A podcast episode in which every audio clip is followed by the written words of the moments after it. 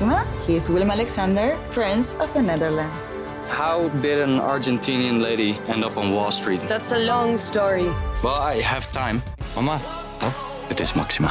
ik heb er nog nooit zo verliefd gezien. Screw everyone. All I care about is you. Maxima. Vanaf 20 april alleen bij Videoland. Uitlaat, de podcast van Autoweek, wordt je aangeboden door Bosch Car Service. Een krimpende automarkt, de overname van Fiat door PSA en een vergeten weddenschap. Dit is de uitlaat met Roy Kluivert en Marco Gorter.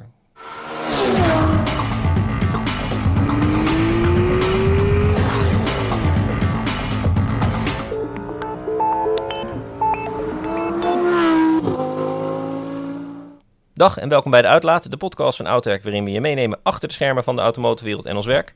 Marco, welkom. Ik eh, zag, ik er meteen even in, dat de Europese autoverkoop klappen kreeg, door corona uiteraard, tot 32%.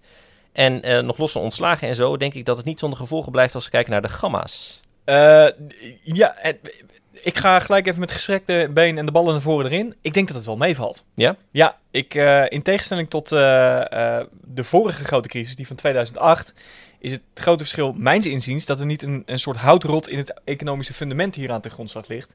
Het is natuurlijk een beetje een soort perfect storm waar, eh, waar autofabrikanten in komen. Enerzijds eh, de strengere uitstootnormen hier in Europa. Mhm. Ehm, in eh, de VS en China de handelsoorlog, wat natuurlijk twee enorm grote markten zijn. Ja. Ja, en dan komt corona daar overheen. En dan kom je, nou heel veel bedrijven, maar de automotive sector nu even in het bijzonder, kom je in een soort perfect storm terecht. Ehm, en ja, dan vallen er hele grote klappen. En ik denk dat dit de grootste daling is eh, jaar op jaar die we misschien wel ooit hebben gezien. Maar in ieder geval in, in decennia. Ehm, en natuurlijk heeft dat gevolgen voor de balans en voor het eh, bedrijfsresultaat. Maar stel dat die coronacrisis over nou, twee, drie maanden een beetje af begint te nemen. ehm, dan is er niet per se een reden waarom het heel veel slechter zou moeten blijven gaan met de automotive markt. Mits de de overheden- recessie die is aangekondigd, zeg maar. Dat hangt er dus een beetje vanaf. Op het moment dat de overheid, zoals in Nederland, eh, kiest de overheid voor om heel veel te stutten. Om eh, nou eigenlijk de, de baanzekerheid te behouden. Maar het is elders wel anders natuurlijk. Ehm, dat klopt. Ehm, maar uiteindelijk is het dan is het meer een politieke keuze dan dat het een economische eh, keuze is, zoals het in 2008 was. Daar werd alles geleid door, nou, eerst de val van Lehman Brothers en dat, dat, dat eh, rimpeleffect, dat ging later de hele economie wereldwijd over. En dat is nu niet aan de orde.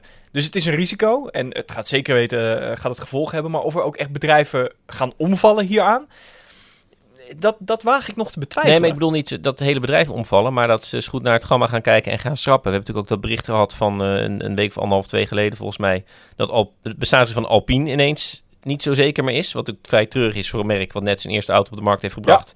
Die eigenlijk heel positief is ontvangen, even goed niet zo goed heeft verkocht volgens mij. En dat het meteen eh, met ook de CO2-druk erbij meteen alweer ja, wordt gestopt voordat het goed en wel begonnen is. En dat lijkt me een soort laatste zetje dit. Het, het, zou kunnen. Nou denk ik dat er bij Renault op dit moment ook wel wat anders speelt. Het, het ging daar al niet heel erg denderend. Nee. En eh, nu moeten ze waarschijnlijk toch wel aankloppen bij, eh, bij de Franse overheid.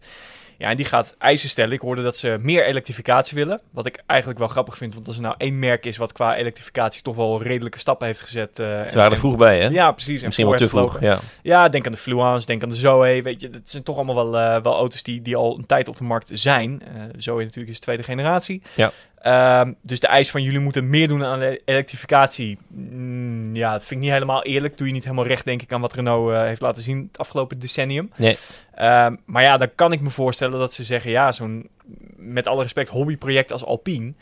Ja. eh, daar moest je dan maar even mee stoppen. Ik, ik, ik betwijfel ook eh, of En zeker als daar de komende jaren nog geld bij moet of zo. Dat, ja, precies. ja. En wat betekent dat vervolgens voor, eh, voor Renault Sport breder? Komt er een Clio RS, komt er een Megane RS? Stopt het hele RS gebeuren misschien? Ja. Ehm, dus Of, of alleen nog van, de van de Zoe. ja, wellicht een, een sportversie van een elektrische auto. Nou heb ik één sportversie van een elektrische auto gereden. Dat is de BMW i3S. Vond ik persoonlijk niet de meest geslaagde combinatie. Het idee van een sportieve auto is toch vaak dat je er wat harder mee gaat rijden. Ja, maar die auto was ook, als het een benzineauto was geweest, was het vrij ongelukkig. Ik bedoel, dat, Ja. dat klopt gewoon qua design. En Maar op het moment dat je harder gaat rijden, gaat je accu sneller leeg. ja, En dat is nou net een dingetje. We zitten, wat mij betreft, nog niet in de fase van elektrisch rijden. Dat je denkt van, nou, ik kan wel 100 kilometer actieradius verliezen. eh, want dan kom ik er nog wel. nee. Dat is nog bij veel fabrikanten niet aan de orde, denk ik. Dus een sportversie van een elektrische auto... Hmm, Ja. Ik weet het niet. Nou, maar een ander segment, hè, de Taycan die werkt. eh, ja, maar dan heb je het inderdaad over, over een auto van eh, een ton plus. En dat is iets anders dan een hot hatch die je voor 40.000 moet, eh, moet kunnen verkopen. Ja. Bij wijze van. Ehm, maar dan nog vind ik dat dat relatief kleine gevolgen zijn voor nou, ja, 32% eh, eh, verkoopdaling. Ja. Bedoel, Oké. dit, dit is ook een beslissing die ze gewoon hadden kunnen nemen van nou, eh, we kijken het eens aan met hoe dat gaat met Alpine en we stoppen er gewoon mee, want het werkt niet. Nou, ik ben benieuwd of, of er andere merken en zo geslachtofferd worden. Ehm, nou, sowieso, dan, we hebben een enorme sprong gemaakt al vanaf de opening, zeg maar. Dus die, die eh, mogelijkheid heb je goed gebruikt. Want er zijn nog twee dingen waar we even op terug moeten komen door vorige podcast. Het eerste is dat de podcast van twee weken terug... Daar kon door een foutje van ons op, eh, niet op worden gereageerd op de site. Dat was niet bewust, maar op ongeluk. En gezien het onderwerp waren ongetwijfeld mensen die hun ei kwijt wilden. Eh, nou, ja, het mag alsnog onder deze als je wat kwijt wil. En je kan natuurlijk ook altijd reageren via Twitter met hashtag AWUitlaat. Of richt aan onze accounts uh, of @marcogorter underscore AW. Ehm, ja, dus eh, heb je daar ook nog wat te melden, doe dat vooral. En wat anders, wat ik nog even vergeten was, is dat wij wat langer terug, twee of drie podcasts geleden, hadden wij nog een weddenschap afgesloten. Ja, Dat ging toen over de eh, X5M Competition. En ik vermoed eigenlijk een beetje het nieuwe vlaggenschip was. En toen was eigenlijk de vraag, is hij nou duurder of niet dan een M67LI? Dat is even niet uit ons hoofd. Even opgezocht. En eh, nou ja, inderdaad, eh, kaal. En dat, dat zal met opties ook wel zo blijven trouwens. Is de 7-serie toch ietsje duurder. ja, dat vermoeden had ik al. Ja, ja zonder opties scheelt het al meer dan 50.000 euro. Ik geloof dat die, die X6 zit net onder de 2 ton kaal. Of de X5. En de M67LI begint bij 250.000 euro. Ehm, dus dat is not even close. Het puntje is wel dat de winnaar mocht dan een dubbele wishlist doen. Eh, dat betekent dat ik mijn keuze alweer heb geschrapt en dat jij nu iets hebt bedacht. En ik weet nog niet wat het is, dus dat is een leuke verrassing. Dus laten we daar maar meteen maar mee beginnen. Wat staat er nog meer op jouw wishlist? Eh, nou, ik dacht, ik moest eventjes eh, snel nu beslissen, want we kwamen er eigenlijk pas vlak voor het opnemen van de- deze podcast achter dat we dit moesten doen. Ja. En ehm, de eerste auto die bij mij naar binnen schoot was de Suzuki Swift Sport. Oh ja. Dus ik dacht, nou, dan moesten we die maar doen. Ja. Eh, en dan niet de huidige met die 1.4 turbo, maar zijn Ja, ja, die atmosferische. Ja. met die atmosferische 1.6. Ik heb dat altijd een, een, een buitengewoon charmant autootje eh, gevonden. Ja. Het, het is klein, het is licht. Het heeft niet zoveel vermogen dat je meteen je rijbewijs kwijt bent als je een keertje vol gas gaat. Maar wel genoeg vermogen dat het lekker vlot is. Ja. En dat is nou echt het soort, soort auto waarvan ik denk, daar kun je je hele ei in kwijt. Ehm, en dan hangt het ook echt af van wat je kan en durft als bestuurder. Ja. Zonder dat het heel gevaarlijk wordt voor jezelf of anderen. En, en dat waardeer ik wel. Het is natuurlijk een hele simpele auto. Ja. Eh, geen ingewikkelde sperdifferentiële of eh, elektronisch aangestuurde ehm eh, vierwielaandrijving. Het is allemaal gewoon voorwielaandrijving, voldoende vermogen om vlot te zijn. En voor de rest, ja, zo hard als je durft. Ja, En dat vind ik altijd wel, wel leuk aan een auto. ja, en dat en- enigszins betaalbaar. Hè? Dat zijn nu juist de auto's waar we het voor mij de vorige keer ook wel hebben gehad, die allemaal sneuvelen door CO2. Want ze waren ooit gewoon goedkoop van ondanks de, de motor. Want belasting maakt dat soort auto's gewoon echt veel te duur. Ja, dit, eh, dat is wel een beetje geweest. Je hebt nu natuurlijk een Suzuki Swift Sport, maar dat is wel gelijk 4.000, 25.000 euro waar je het dan over hebt. Ja. Dat is toch wel veel geld. Ja, nee, maar die prijzen zichzelf enorm uit de markt. En dat is zo jammer, want het zijn zeker voor de wat beginnende automobilist en dan zeker als occasion zijn het, zijn het zulke zalige autootjes om te beginnen met rijden en leren autorijden. En eh, eh, ja, dat is voor, dat lijkt het de jeugd van nu eigenlijk niet meer weggelegd, vrees ik. Nee, en betwijfel of, ook de, of de jeugd van nu het daar nog in zoekt. Ehm, Nou, dat denk ik. Ik heb wel eens dat het onderschat wordt wat, wat men buiten Amsterdam en de Randstad zeg maar doet. Hè. In de provincie is, is eh eh, autorijden nog wel hot. En eh, er worden zowaar nog wel wat uitlaatjes onder oude Honda's gesleuteld en golfjes. En, en binnen Amsterdam trouwens het, een andere doelgroep. Maar de hoeveelheid golf R'en met redelijk jeugdige personen daarin vind ik toch vrij aanwezig. En dat wil ik niet meteen negatief doen, want ik heb ook dat sommige mensen gewoon heel lang sparen voor zo'n auto. ja, nee, oh, nee maar daar, daar gaat het ook niet om. Maar dan heb je het al wel weer over een heel ander segment. Ja. Dat is A, een segment hoger. En B, het is dan echt de, de, de, de GTI Plus versie. Ja, En zo'n Suzuki Swift Sport, ja, weet je, je had, je had, eh, in het verleden had je ook een Fiestaatje met, eh, met een 1.6 eh, met 120 pk of zo. ja, en dat, dat is toch, weet je, het, het is niet eens bezig met hot hatch. Daar heeft het altijd weinig vermogen voor. Maar Ja. het is een beetje wat de 106 Rally Ja. vroeger ook had. de, de, de sportcar en zo. Ja, echt, echt heel beperkt, maar dan wel het maximale uit dat beperkte vermogen kunnen halen. Ja. En ja, dat is dan net weer iets anders dan een, dan een, een, een echte eh, bezig met hot hatch, zoals een, eh, een Fiesta ST of eh, een Polo GTI bijvoorbeeld. Ja. En juist die subcategorie, dat het allemaal met nou, hele modale onderdelen gebouwd is, dat maakt het voor mij eh, wel aantrekkelijk. Ik, eh, ja, ik vind dat echt een auto die, eh, die kan mijn goedkeuring wegdragen. Nou ja, voor mij is, eh eh, krijg ik zeker eh, twee duimen omhoog. Want ik heb natuurlijk die generatie, Suzuki Swift, heb ik gehad. Dat was mijn eh, eerste leaseautootje. Was dat niet de generatie ervoor nog, met die vijfbak? Ehm oh, ik dacht je die generatie bedoelde Nee, ook. nee, ik bedoel degene daarna met, eh, met die zesbak. Want dus die- de, de eh, voorloper van de huidige. Want even kijken, met de Switch wordt van die generatie was zo goed wel als technisch hetzelfde, toch? Ja, bijna. Alleen eh, de nieuwe generatie had, nou, handje vol pk's meer. Ja. Maar het is, de generatie die jij had, die was wel heel erg basic. Ja, daar zat ik ook niet lekker in. En als er één ding is wat ik heb geleerd van mijn eigen 206 GTI, is dat een auto waar je niet lekker in zit, dan ga je je op den duur heel erg aan irriteren. En dat was een van de dingen die in de generatie daarna aangepakt werd. Dat je er in ieder geval, als je 1,80 meter bent, ook fatsoenlijk in kon ja, zitten. een van de weinige veranderingen. Want verder leek het meer een hele uitgebreide facelift eigenlijk. Ook al was het net anders. En de zesbak. Ja, want het rijgedrag van die... Want ik had zelfs eh, de, de 1.3, echt het toerenblokje, niet eens 1.5, die wat meer kop onderin had. Eh, en de reden was eigenlijk dat het... Die auto had ik helemaal niet met netvlies, maar ik mocht een eerste leaseautootje uitzoeken. En toen waren net ook de, de benzineprijzen erg gestegen. Het zit ook in je eh, maandbedrag ingecalculeerd. Dus dat, dat was dan klasse Polo. Maar als ik dan een Polo wilde, was geloof ik de 60 pk met... eh, dan, voor straf sloopten ze dan geloof ik de achterramen eruit. Dan viel die net in mijn budget, zeg maar. Ik, ja, dat wordt het niet. Ik heb naar een Clio'tje gekeken. En tweede Swift was heel positief ontvangen, ook door eh, de autopers. En ik werkte toen voor een vakblad, dus zelf rekeningsveel. Daarna proefrit maken en ik wist eigenlijk binnen een paar kilometer al van, god, dit is leuk. En daar heb ik echt leren autotrekken. Mijn racecursus gedaan toen ik die auto had. Ik heb wat rij, eh, erva- ja, zeg maar, eh, vergevorderde rijtraining gedaan. En dan ging je dag op pad. En daar was het oefenen in mijn Swift. En het ding had leuk lift of oversteer. Dus heb ik mezelf ook van hoe werkt dat. En dan ben ik op, op, op, op afritten gewoon gaan oefenen.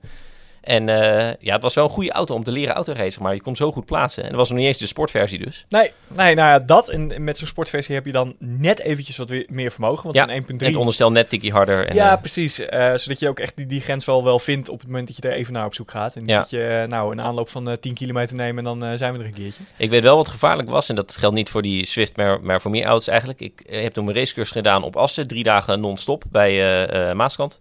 En eh, in de eh, Ibiza Diesel Cup auto's die jij ook goed kent van jouw racecursus. Jij hebt geloof ik wel op Zandvoort gedaan, hè? Nee, ik heb hem ook op, eh op Oh, ook gedaan. Oh, diezelfde cursus volgens Ja, mij, hè? ook, ja. ook bij Maaskant. En nou, fantastisch, want je maakt zoveel kilometers de hele dag. En het was november, het regende ook. En dat, ja, om te leren is het alleen maar goed. Want dan merk je ook een keer hoe lift of oversteer werkt. Of als je het hard aan voor een bocht, zeg maar.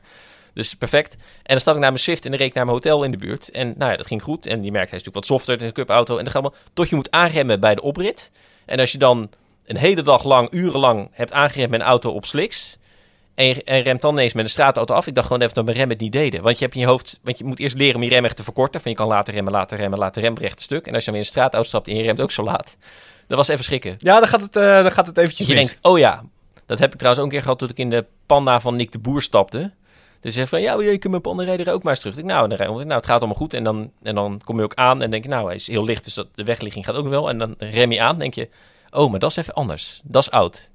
Ja, En dat is even schrik als je niet op rekent, zeg maar. nee, zeker als je, als je op dunne bandjes staat en het zijn misschien ook niet eh, per se de meest kleverige banden die je eronder hebt, dan Ja. maakt dat misschien nog wel meer het verschil dan de andere hardware. Ja, Ehm, gewoon je contactoppervlak met de weg. ja. Wat, nee, goeie, nog een leuke laatste anekdote van die Swift nog. Ik ben ook mee, mee op windsport geweest, met vier man, notabene. Dus eh, de opdracht was ook, iedereen mag een handtasje mee met dingen en verder niks. En nog, er was nog een, eh, een, uit elkaar gehaald snowboard van het midden van de auto en zo. Dus eigenlijk tot een nok toe vol. Geen dakkoffer of andere dingen. Eh, dus zaten de winterbanden op. Want anders wordt het een beetje tricky als je aankomt. En dat ging goed. Maar toen kwam ik terug en dan, dan stuur je, weet ik veel, eind maart een verzoek naar uh, Wagenparkbeheer van eh, mijn zomerbanden moeten erop. Ja, is goed. Ze hebben 25 mei plek. denk je, ja, dat is lekker. Dan op een gegeven moment wordt het warm en dan is het ook niet zo veilig. Maar bovendien slijt het hard. Dus ik heb een mailtje gezegd, nou, weet wel. En ja, weet je, wagenparkbeheer heeft vaak geen verstand van auto's. Dat is mijn ervaring bij dat soort bedrijven. Dat is ironisch, maar Ja. vooruit. Nee, zeiden ook, ik heb heel lang op die Swift gewacht. Zeiden ze, ja, maar je moet helemaal uit Japan komen. Ik zei, nou, hij wordt gebouwd in Hongarije. Kreeg ik meer een mailtje op terug, weet je wel. Dat gewoon, ze lullen maar wat.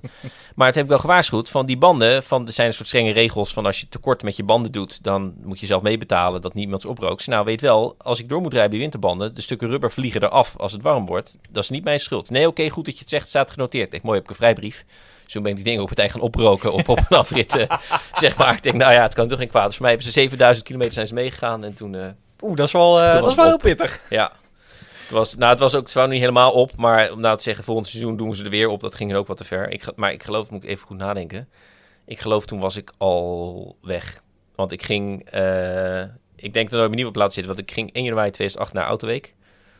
En toen leef ik dus, laat ik zeggen, eind december 2007 die Swift in als leaseauto bij mijn vorige werkgever. En ja, ik heb nooit meer de moeite genomen om de winterbanden op te laten zetten. Maar ik denk dat ze wel opwagen, zo, hoe dan ook. Dus dat was aan mijn opvolger. Hopelijk luistert hij of zij niet.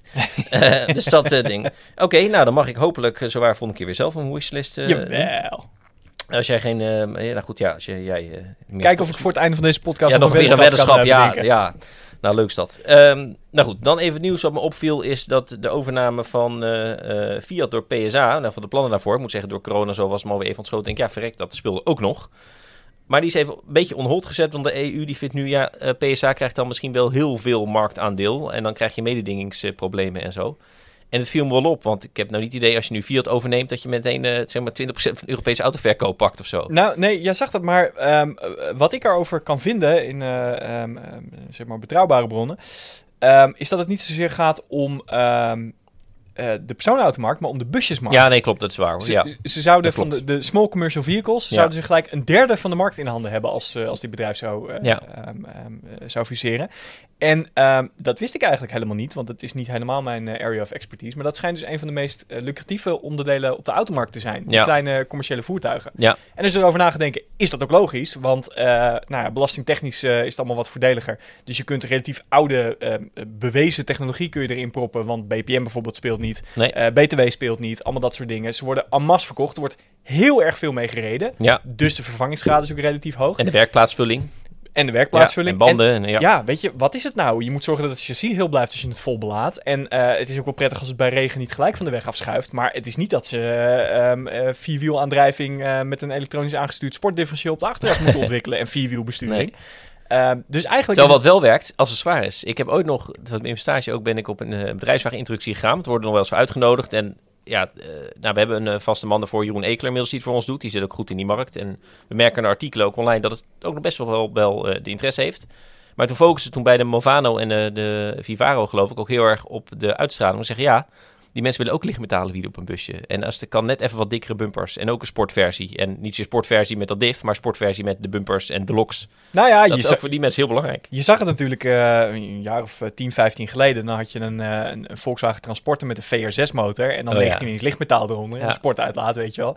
Ja, je rijdt wel een zescilinder. Ja. Voor bijna niks. Ja, en het klinkt ook nog. En het klinkt inderdaad, ja, het klinkt hetzelfde als in de R32. Dus uh, wat ja. dat betreft... Dan moet je geen, want dat zou nog steeds kunnen zolang je niet privé rijdt. Want als je dus bijtelling moet gaan rekenen, moet je wel bijtelling rekenen over de fictieve prijs, inclusief BPM. En dat is bij dat soort dikke transporters niet, uh, niet leuk. Nee, en, en de echt dikke motoren zijn er wat dat betreft ook wel uit. Ja. Uh, dus ja, het, het, het, loopt aan alle kanten niet meer. Maar, maar dat is dus de reden dat ze die, die fusie, uh, ja. nou ja, kritisch bekijken. Uh, de verwachting is nog steeds wel dat de fusie uiteindelijk eventueel met verkoop van, uh, van bedrijfsonderdelen door kan gaan. Dus wat mij betreft wel een van de betere fusies in autoland. Mm -hmm. Ik denk dat dat misschien wel de slimste stap van PSA is in de afgelopen uh, 15 jaar. Meer dan Opel?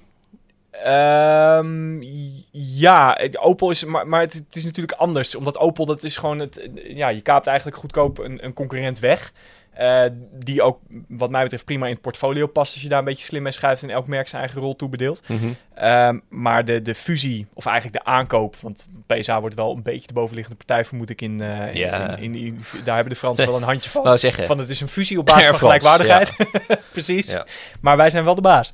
Um, maar dit, dit is wel een zet. Uh, die, nou ja, het maakt bijna de, de verzelfstandiging van DS als apart merk goed. Zo slim is het. um, want je, krijgt in één keer toegang tot, uh, tot de, de, de VS. Middels Chrysler. En Chrysler is natuurlijk wel een beetje de, de tak die, die FCA drijvend houdt. Want van Fiat en Alfa Romeo en Lancia hoeven ze het uh, momenteel niet nee. echt te hebben. Um, plus dat, ja, Fiat is niet echt een concurrent. Ze hebben daar niet veel van te vrezen op, op dit moment. Het is een beetje over en uit gewoon, hè? Het ja, is, het enige ja, waar Fiat benen. echt goed in is, is kleine, kleine autootjes. Nou, daar doet Peugeot zelf niet zo heel veel mee. Ze hebben natuurlijk de 108. Die stopt. Die loopt niet heel lekker, inderdaad. Uh, dus ja, het, het, het complementeert PSA fantastisch. Uh, Fiat heeft meteen de elektrische aandrijflijnen en de, de plug-in hybrides en uh, alle andere dingen waar ze de boot gigantisch mee gemist hebben de afgelopen tien jaar. Ja. Dus ja, als dit doorgaat, dan heb je de op drie na grootste autofabrikant ter wereld. Um, en dan is het ook in één keer een mondiaal concern. Even, dus, dat, ja, dat zou moeten wezen zeggen. Toyota, Volkswagen Groep en dan?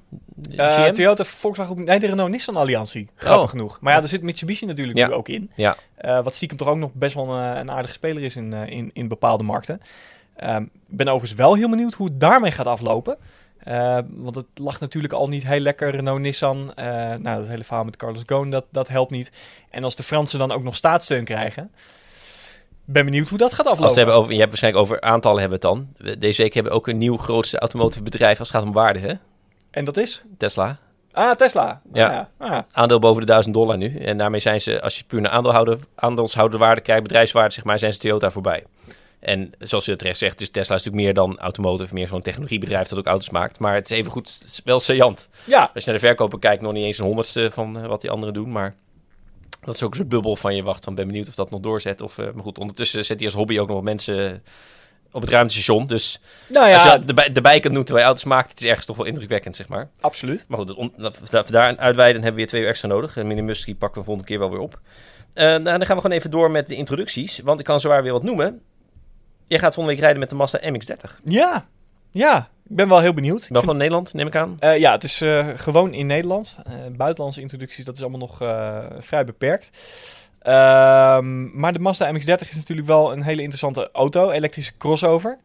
Ben heel benieuwd. Ik vind het voor nu, als ik er naar kijk, vind ik het vooral heel aardig dat Mazda een concurrent heeft gemaakt voor die andere kansloze Japanse elektrische crossover, de Lexus. UX300e. Ja, ja. Want een auto van, nou ja, zeg even 35.000 euro met een actieradius van 200 kilometer. Onvoorstelbaar. Hmm, dat gaat hem niet helemaal worden. En ehm, als je op autoweek.nl kijkt, eh, bij die auto wat we in het nieuws erover hebben geschreven, er zijn allemaal rationalisaties van ja, meer accu's, dan wordt die duurder en zwaarder en mensen gebruiken hem toch niet. En eh, we hebben onderzoek gedaan en klanten zitten Nee, ook dan wordt hij duurder en zwaarder. En dan kijk je Kia Iniro. Ja, nou ja, om maar eens een voorbeeld te noemen. echt hoor. Ehm, maar ik, hmm, ja, ik, ik, ik heb Mazda als merk hoog zitten. Ik vind het, het is over het algemeen een technologisch vernieuwend bedrijf. Heel Ja. eigenwijs. Kijkt goed naar, naar wat ze willen en, en eh, wat handig is. En, en doen dat dan gewoon. Wachten niet tot anderen het, het, het, het voor ze doen. Maar dit vind ik niet de sterkste zet, als Nee. ik heel eerlijk ben. Lijkt me een soort noodgreep. Ja, nou ja, dat, dat is het ook wel een beetje. De, de- een, van- een van de topmannen heeft ook gezegd van ja, we moesten nu een auto hebben. Zeker Ja, voor dat. Europa, 95 Ja. gram, enzovoort, enzovoort.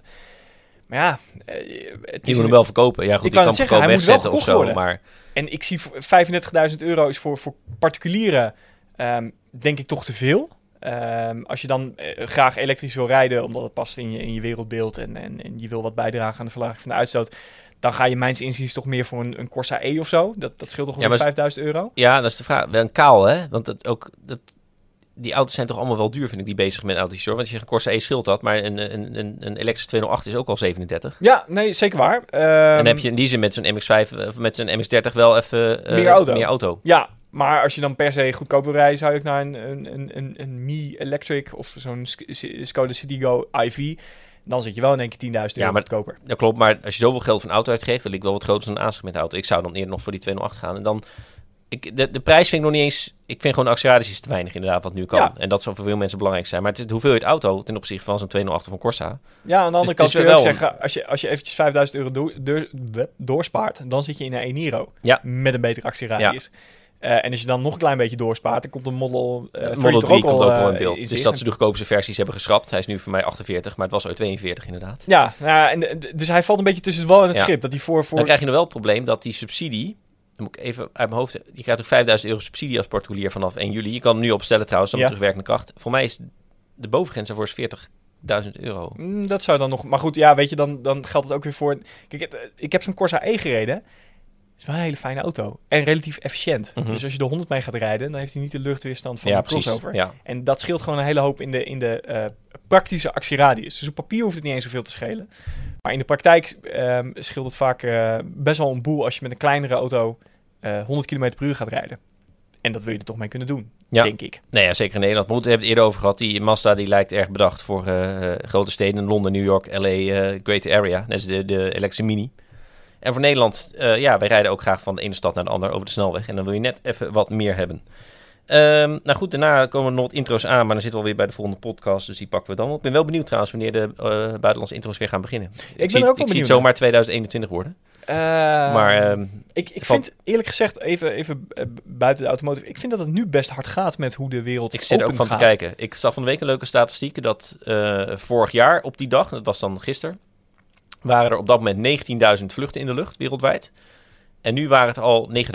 Nou, dat vind ik toch... eh, Dus dat is weer over de helft. En daar stond ik ook wel van te kijken. Ja. Want het gaat nu wel op de weg trouwens. Hè. De eerste files eh, komen er weer. En ik vond de parkeergarage hier in het pand ook alweer vrij vol. Ja, ik las ook dat in sommige provincies de verkeersdrukte alweer bijna normaal is. Ja, bizar hè. Terwijl de vakantie komt ook langzaam al aan. Maar goed, mensen gaan misschien ook minder op vakantie. Dat zou natuurlijk kunnen dat daardoor. Maar goed, dat is eh, Voor een andere discussie. Eh in elk geval, de, de introductie in Nederland gaan we weer flink van start. Ik heb er zelf ook weer wat staan voor wat ik zeg. Die gaan we over twee weken braaf noemen. Dan gaan we door naar wat er in de garage staat en stond.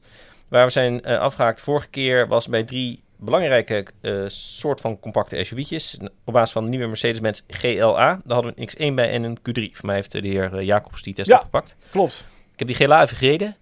Is wel heel soft. Ja? Ja, Dat heeft Mercedes is echt weer helemaal eh, op Ja. comfort, hè? Ja, nee, maar een beetje in niveau nieuwe B-klasse, zeg maar. En wat me dus stoort is dat in de commercials bij die... eh, ik heb, die commercials zeggen ze ook iets van... eh, ja, we zeggen, zowel voor de jungle als de stad. Weer dat soort eh, verhalen, dat je ook weer hoofdkreunend weggaat.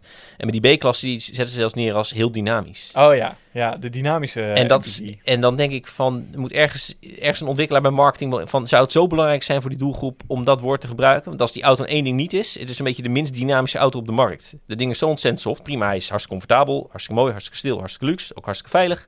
Maar hij is niet dynamisch. Maar ja, En, en ik bedoel, zeg je het omdat hij hoog is, maar er zijn SUV's die zijn soort een X1, de- dat kan ik nog wel inkomen, zegt dynamisch. Nou, ik zou dan wat anders kopen, maar ja, hij rijdt gewoon best goed. Het is wel gewoon een mini-platform voorwielaandrijver, gewoon dat ding stuurt goed, hij ligt goed op de weg. Nou, die GLA is echt een dwelbak, zeg maar. En dat is bewust van Mercedes, kan het anders als ze willen, weet jij niet. Dus dat is niet een, een fout of zo. Dat is gewoon in de doelgroep, die wil lekker comfy rijden, maar zet hem dan ook zo in de markt. Ja, zo. ja.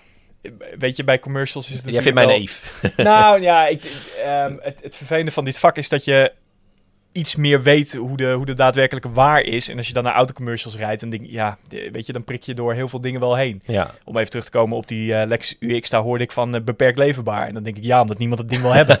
Dit lijkt me nogal voor de hand liggend.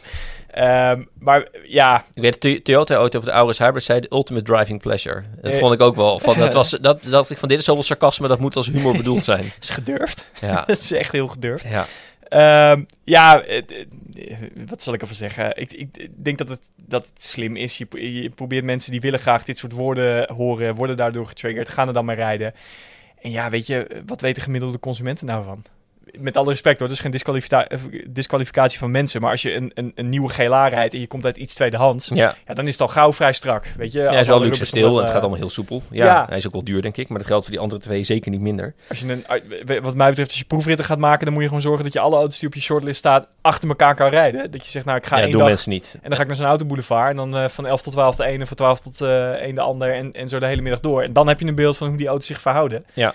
En ja, eh, reclame werkt. Ja, nou, anders zou er niet zoveel in worden gedaan. Jij reed vervolgens in een enkel, enkele test, maar zeggen, de Toyota Pro Ace City Verso. Ja, Wil je wat over zeggen of moeten we gewoon mensen verwijzen naar de, de achteruitkijkspiegel die jij hebt gedaan? ja dat, al, dat, eh, dat lijkt me het beste. Ja. Dat lijkt me het Doe beste. popcorn erbij en eh, enjoy. Dan zat Jan Lemkes in twee grote SUV's. Een Lexus RX 450h. En die was er omdat volgens mij nieuw was de Mercedes-Benz GLE 350 Ja, diesel. Ja, en Of dat diesel is, plug-in, DE. ja, het is een 350 DE. Dat is dus een plug-in hybride Ja. diesel. SUV. Ja, Mercedes is een van de weinige merken die dat nog... eh, nou ja, ga er maar eens een concurrent bij zoeken. Ja. Een plug-in hybride diesel ja, SUV. nee, dat, PSA heeft het even gedaan, maar dat is ook weer klaar. Eh, ja, ja, maar dat is natuurlijk ook wel een heel Volvo. ander segment. Ja. Ehm, dit is natuurlijk wel, eh, wel echt eventjes eh, een stukje groter, een stukje meer premium. En ja, in die zin is dan de Lexus RX 450 is ook een hele unieke auto. Want een, een, een normale full hybrid, eh, nou voor, voor Europese begrippen full-size SUV, Ja, ehm, ehm, is ook vrij zeldzaam aan het worden. Dus het zijn eigenlijk twee vrij unieke aanbiedingen in dat segment. Dus nou, dat leek, eh, leek ons een, eh, een leuke aanleiding voor een vergelijkende test. ja nou, die Duitsers zetten wel door. Hè. Dat is echt wel hun manier toch ook om zonder elektrische auto's de grammen te halen. Nu ook de, de plannen bij BMW zag ik al. Hè. Volgende generatie plug-ins moeten op de accu al 100 kilometer ver Ja. komen. Nou, ik had, dan wordt er, het wel interessant. ik had er laatst wel een, een, een, discussie over met een lezer via de mail. Die vroeg zich af, waarom testen jullie al die plug-in hybrides? Nou, eh, als Autoweek vinden we, we moeten alles testen wat nieuw is. Ja, Eh, omdat we zo compleet mogelijk willen zijn. Dus dat is één. Maar twee, ehm, het argument van, ja, maar mensen pluggen niet in. ben ik het niet de mee fabri- eens. de- de- A, ben ik het er niet mee eens. Maar B, kijk, daar kunnen de fabrikanten niks aan doen. nee. Ehm, maar feit is wel dat de plug-in hybrides nu op het niveau beginnen te komen dat je je woon-werkkilometers eh, enigszins plausibel volledig elektrisch kan doen. Nou, als dat de helft van je totaal aantal kilometers is die je helemaal kan vergroenen, plus nog een deel van nou ja, eh, ritten naar familie, vrienden Ja. en eventueel vakantie, zonder dat je eh, tegen het probleem aan loopt dat als je ermee naar de wintersport gaat, dat je daar niet kan komen of dat het moeilijk is of dat je zo'n... Nee, maar ik vind het ook een broodje aap. Het is ingestoken door die Outlander. Kijk, dat was een ander verhaal. Die is natuurlijk zo hard in de markt gezet dat voor mij leverde Mitsubishi in het begin nog niet eens de laadsnoer erbij. Weet je, moest je ervoor bijbetalen zijn deel, dan laat maar zitten. Want we hebben toch geen laadpalen. Maar inmiddels Zeker in dit segment, dan zijn het ook niet gewoon mensen met een leaseautootje, maar zijn het voor mij heel veel eh, eh, eigen ondernemers die die auto rijden. Nou, die pluggen zeker wel, want het is, die, dat kost de zaak ook geld en stroom is goedkoper dan benzine nog altijd. Eh, je, je ziet het bij eh laadpalen in de stad. Er staan altijd plug-ins, of het nou BMW's zijn of Mercedes'en of Volvo's, zullen we maar zeggen. Die staan altijd te laden en bij de mensen op de oprit ook. Dus dat hele verhaal van er wordt niet meer ingeplucht, dat is, volgens mij is dat niet meer. Dat is echt wel geweest. Nee, dat plus dat zo'n Outlander, als dan eenmaal de accu leeg was, dan reed het inderdaad 1 op 7 op de snelweg. Dat Ja. is ook niet meer aan de orde. Nee. Je redt tegenwoordig met, met, met plug-in hybrides, red je ook 1 op 13, 1 op 14. Nou, wat, wat een normale benzineauto ook zou doen. Ja. Plus het, het, het voordeel wat je hebt, dat je gewoon een groot deel van je kilometers kan vergroenen. Ja. Dus vanuit dat oogpunt bezien, ja, weet je... En de laadpalen zijn er nu ook. Weet je, in het begin De die oude dan kon je ook nergens. Dan moest je thuis doen en dan woonde je misschien in een rijtjeshuis. Want dat was ook een auto die nog wel voor veel lease-rijders in het budget zat. Maar ja, dat zal voor zo'n GLE niet zo gelden, denk ik. Nee, dat, nee, nou, ja, ik nou, Dan ben je meer, meer, arbeidsvoorwaarden meer. DGA en... eh, maar goed, eh, ook alle investeringsaftrekken zijn ook al geschrapt van die auto's. Maar goed, die hebben nou voor nog een A-label, denk ik. Nou, dat is ook een leuke... Hebben we daar weddenschap over aan? De, meeste, de meeste plug-in hybrides wel. Ik denk het wel. Het kan haast niet anders. Ze komen heel eind in de buurt Dus van de, diesel ook. van de 50, eh, 50 gram. Ja. Maar hoe dan ook, het is een plausibele manier om je kilometers te ver- vergroenen. Ehm, het is nu beschikbaar. Ehm, dus ja, dat is wel eh, een reden om ze in ieder geval te testen. En ja, als je zelf zegt van ja, ik, het gaat me niet ver genoeg, dan staat het je vrij om een elektrische auto te, aan te schaffen natuurlijk. Eh, nou, even, even, dan schrap ik even deze test, want ik merk dat anders eh, lopen we heel ver achter op een gegeven moment op de agenda. Maar ik deze test ook even uitpakken. eh, die hebben wij voor mij, eh, komt morgen vandaag, een Ford Puma tegen een Kia Stonic, waarbij de Puma natuurlijk de nieuwe auto is. Ja. Eh, ja, voor mij is het opvallend leuk. Ik moet nog rijden, maar de eerste geluid die ik hoor, eh, van mijn collega Michiel mag gereden, opvallend leuke auto. Eh, ja, de Puma is, eh, we hebben hem natuurlijk eh, eerder in een vergelijkende test gehad. Eh, nu een keertje tegen de Stonic. En dat Ja. is eigenlijk een beetje ingestoken vanuit het idee, crossovers die geen crossover willen zijn. Ehm, die Puma, het rijdt echt als een hatchback. Dat, Ja. dat Ford kan dat gigantisch goed. En die Puma is echt... eh, en dat na de EcoSport, hè, in dat segment. Ja, nou ja, maar goed, de EcoSport, dat was ook een beetje... Oh, we moeten ook een crossover hebben. Eh, we hebben in een Braziliaanse fabriek ergens in de riem moet nog wel wat staan. Weet je wat, dat brengen we gewoon naar Europa en we kijken wel waar het schip strandt. Het zou mooi zijn Ja. als je dan de achterklep ook maakt dat zo'n bananenspin nog uitkomt. Ja. Ja, ja, dat, dat idee. Eh, en de Puma is dan een wat serieuzere poging. Nou, we hebben het eerder over gehad. Wat mij betreft had hij geen Puma moeten heten, want dat was een leuk coupeetje uit het verleden. En weet je, die naam verkwansel je nu een beetje. Maar als auto is het een hartstikke leuk ding. Mustang Mach-E. Ja, nou, bedoel, het- hetzelfde verhaal, weet je. Ford niet zo. Al is het een prima auto aan zich, plak er dan niet die naam op. Want dat suggereert iets wat het gewoon niet ben is. eens hoor, ja. Ehm, maar goed, dat daar gelaten. Het is een auto die, die vreselijk leuk stuurt. Ehm, nou, dat hele lift-off oversteer waar we het hadden, dat zit hier ook gewoon in. Oeh, leuk. Het, is, het is niet dat als je een keertje van schrik je gas loslaat, dat je meteen achter Nee, maar je kan hem gewoon mooi Maar je plaatsen, kunt, je, ja. kunt hem, eh, je kunt hem verleiden. Eh, en die Stonic, dat is een beetje hetzelfde verhaal op een andere manier. Dat is een crossover die er niet uitziet als een crossover. Nee. Want als je naast dat ding staat, er zitten behoorlijke dakrails op. Maar met die dakrails is hij net zo hoog als de Puma zonder. Ja, ja. Dus het is eigenlijk een soort hatchback die een centimeter meer veerweg heeft. Ja. Ehm, en ik moet zeggen, het, ook die verrijdt verrassend, eh, verrassend goed. Dus je ziet eigenlijk dat, nou ja, ooit was de hatchback, dat was natuurlijk de vervanger van de traditionele sedan. En daar kwamen allemaal varianten op. En nu is de crossover Annex SUV is de vervanger van de hatchback. En daar komen nu ook allemaal variaties op hetzelfde thema. Ehm, en dat is wel een grappige ontwikkeling eh, om te zien. Dus twee leuk rijdende, wat mij betreft ook leuk uitziende eh, crossovertjes. Ehm, Ford is wel leuk teruggekomen dan. Hè? Op een gegeven moment zei bij Ford was het eigenlijk alleen nog maar de focus in de Fiesta. En verder dacht je, ja, ik weet niet zo goed waar we het allemaal mee aan moeten. Maar nu met die, eh, die Puma is natuurlijk een leuke nieuwe auto. En daarboven hebben we natuurlijk de, eh, De Kuga. plug-in hybrid. Gaat het ook wel... eh, ja, en is ook niet verkeerd. En ineens is Ford dan weer terug. Ja. Een soort van. Nou, het, het, ja, dat is een soort mojo. Ehm, BMW heeft het heel lang gehad. Was echt de ongekroonde koning in het premium segment. En ineens kwam Mercedes met de, de- nou, de huidige generatie C en E-klasse. Ja. En, en nou ja, echt gewoon een, een mijl en meer verder. Ehm, en en nou, Audi heeft dat een jaar of 15 geleden gehad. Zeker in Nederland was het natuurlijk echt... eh, je zag overal A6'en en, en echt ook leuke uitvoeringen. Ehm, dus het is wel grappig om te zien hoe merken... Ondanks dat de automotive industrie in zijn huidige vorm toch al een jaar of 100 bestaat...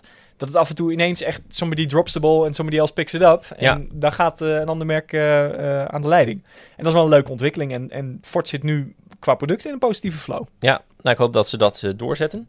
Eh Daling daarvan, als we eh, een, nog een luisteraarsvraag willen doen... Wil je dit onderwerp pakken of pakken we wat uit eerder van de uitzending? Eh, weet je wat? Ik laat het helemaal aan jou. Wat wil jij weten van onze lezers? Nou, ik vraag me af, inderdaad, ik vind Ford leuk. Want ik vind Ford wel dat de, de focus is een auto, daar zijn we altijd wel heel enthousiast over geweest. Maar verder ging het wel heel rap achteruit. Want de, de Mondeo was natuurlijk ooit, ooit echt top. En dat gat heeft Ford niet echt kunnen invullen. Maar eh, hebben mensen nog een beetje vertrouwen in wat Ford doet? Zijn er Ford fans die zeggen, ik, ik blijf eraan of ik ben inmiddels wel klaar met Ford. Ik heb overstap gemaakt naar en naar welk ander merk ben je dan gegaan? En ehm, eh, ja, mensen vertrouwen in die, in die comeback. Zijn er ook mensen die al zijn gaan rennen naar dealer voor zo'n Puma bijvoorbeeld? Dat wil ik even een beetje weten. Oké, okay, nou dank voor het luisteren.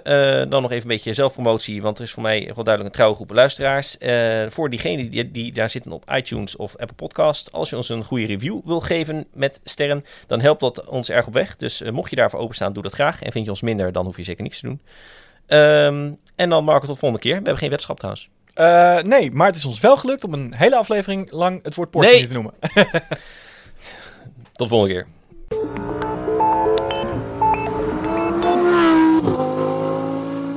Uitlaat, de podcast van Autoweek, wordt je aangeboden door Bosch Car Service. Met meer dan 425 vestigingen zit er altijd een betrouwbaar autobedrijf bij je in de buurt. Maxima, he is Willem Alexander, Prince of the Netherlands. How did an Argentinian lady end up on Wall Street? That's a long story. Well, I have time. Mama, oh, het is Maxima. Ik heb er nog nooit zo verliefd gezien. Screw everyone. All I care about is you. Maxima. Vanaf 20 april alleen bij Videoland.